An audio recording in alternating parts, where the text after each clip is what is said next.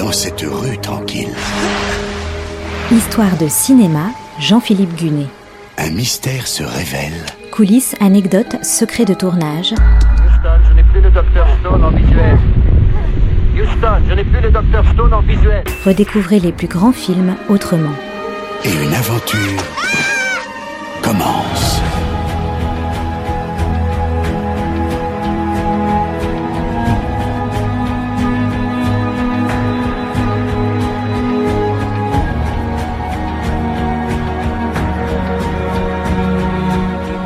Si un jour quelqu'un me demande de citer un film culte, j'aurais tout de suite envie de répondre The Big Lebowski. Sorti en 1998, c'est un grand moment dans l'œuvre des frères Cohen qui en compte beaucoup. Une des meilleures comédies de son époque et un personnage mémorable pour Jeff Bridges qui l'a joué avec une coolitude totale. Joel et Ethan Cohen, ce sont donc les deux frères qui ont imposé leur talent singulier avec des films comme 100%, Blood Simple en VO, Miller's Crossing, Barton Fink ou encore Fargo.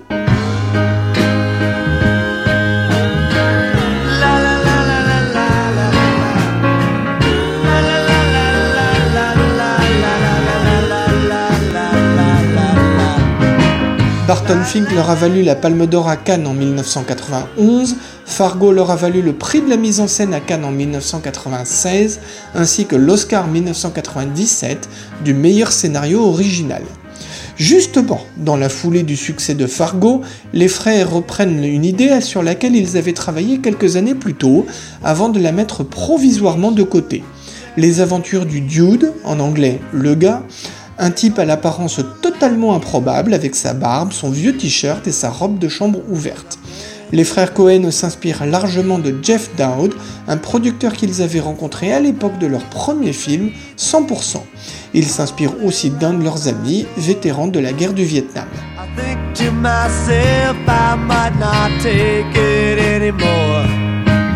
Les deux frères avaient écrit leur scénario au tout début des années 90, à l'époque de Barton Fink. Ils se réfèrent clairement à l'œuvre de Raymond Chandler et tout spécialement au Grand Sommeil. C'est précisément pour cette raison que l'intrigue du film se déroule à Los Angeles, mais comme les frères Cohen s'inspirent aussi de personnages réels, le Los Angeles qu'ils filment doit être contemporain.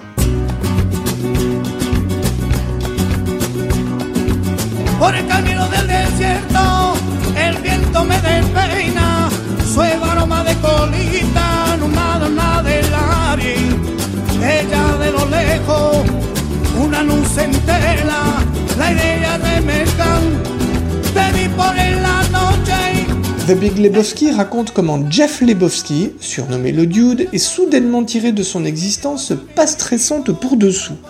Un malfrat le confond avec un homonyme et vient pisser sur son tapis.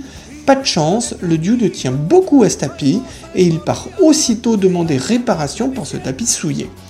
Pas de doute, The Big Lebowski est une pure comédie, en fait une parodie de film noir.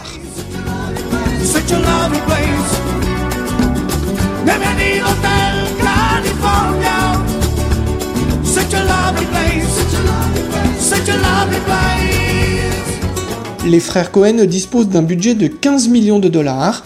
Ils ont écrit des rôles spécifiquement pour John Goodman et Steve Buscemi, avec qui ils ont déjà collaboré plusieurs fois. Pour le personnage principal, celui du Dude, le choix ne se fait qu'après avoir bouclé le scénario. Pour autant, il n'est pas difficile, Jeff Bridges s'est vite imposé, l'acteur avouera d'ailleurs que dans sa jeunesse, il a vécu dans des conditions assez comparables à celles du Dude. Bien sûr, il rencontre Jeff Dowd, la source d'inspiration de son personnage, mais il dira aussi avoir pioché dans son propre vécu pour son interprétation. Pour composer sa dégaine improbable, Jeff Bridges va chercher le nécessaire dans ses placards et il portera donc ses propres vêtements pendant le tournage. Le casting est complété par d'autres grands noms, Julianne Moore, John Turturro, Philip Seymour Hoffman ou encore Ben Gazzara.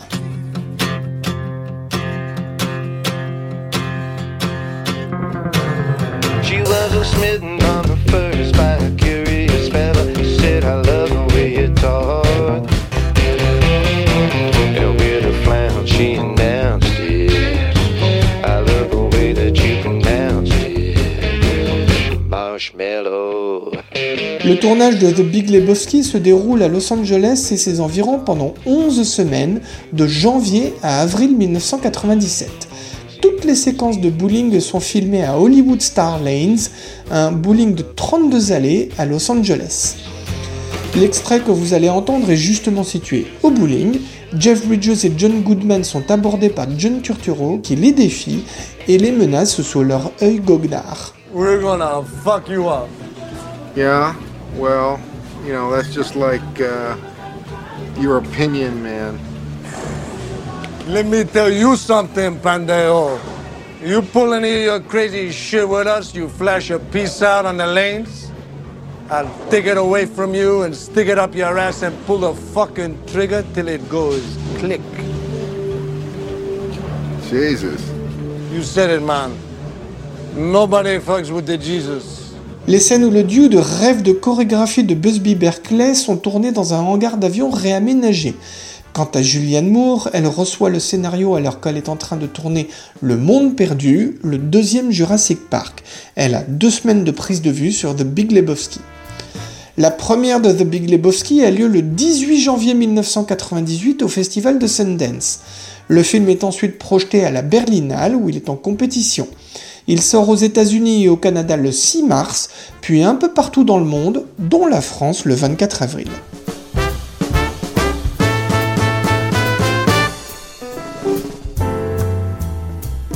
Au box-office mondial, le film rapporte 46 millions de dollars.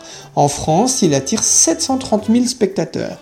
Un succès, oui, mais tout relatif, et un score un peu moins bon que celui de Fargo deux ans plus tôt. Lors de la saison des récompenses, The Big Lebowski est boudé et ne récolte aucun prix majeur. Ce n'est que plus tard qu'il sera réévalué. D'abord sur le marché de la vidéo, où il connaît un franc succès. Au fil des ans, il devient un phénomène culturel, un film culte au sens propre du terme. Ses adeptes se réunissent pour citer ses répliques, jouer au bowling et surtout boire des White Russians, le cocktail favori du dude et de ses potes dans le film.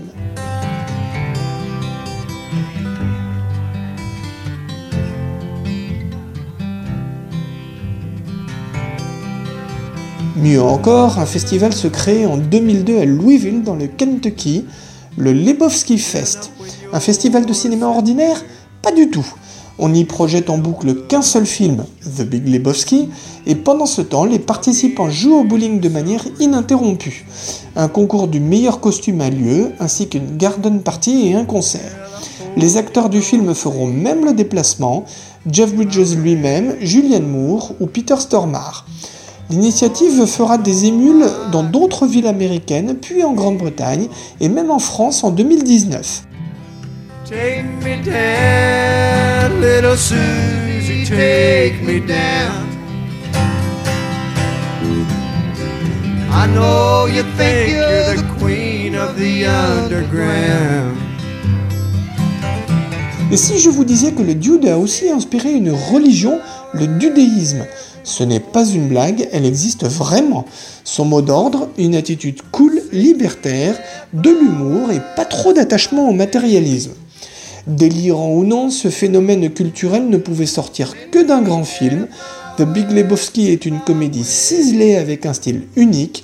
Les frères Cohen ont montré qu'ils sont à l'aise dans le genre et Jeff Bridges y a trouvé un rôle en or, l'incarnation ultime de la coolitude.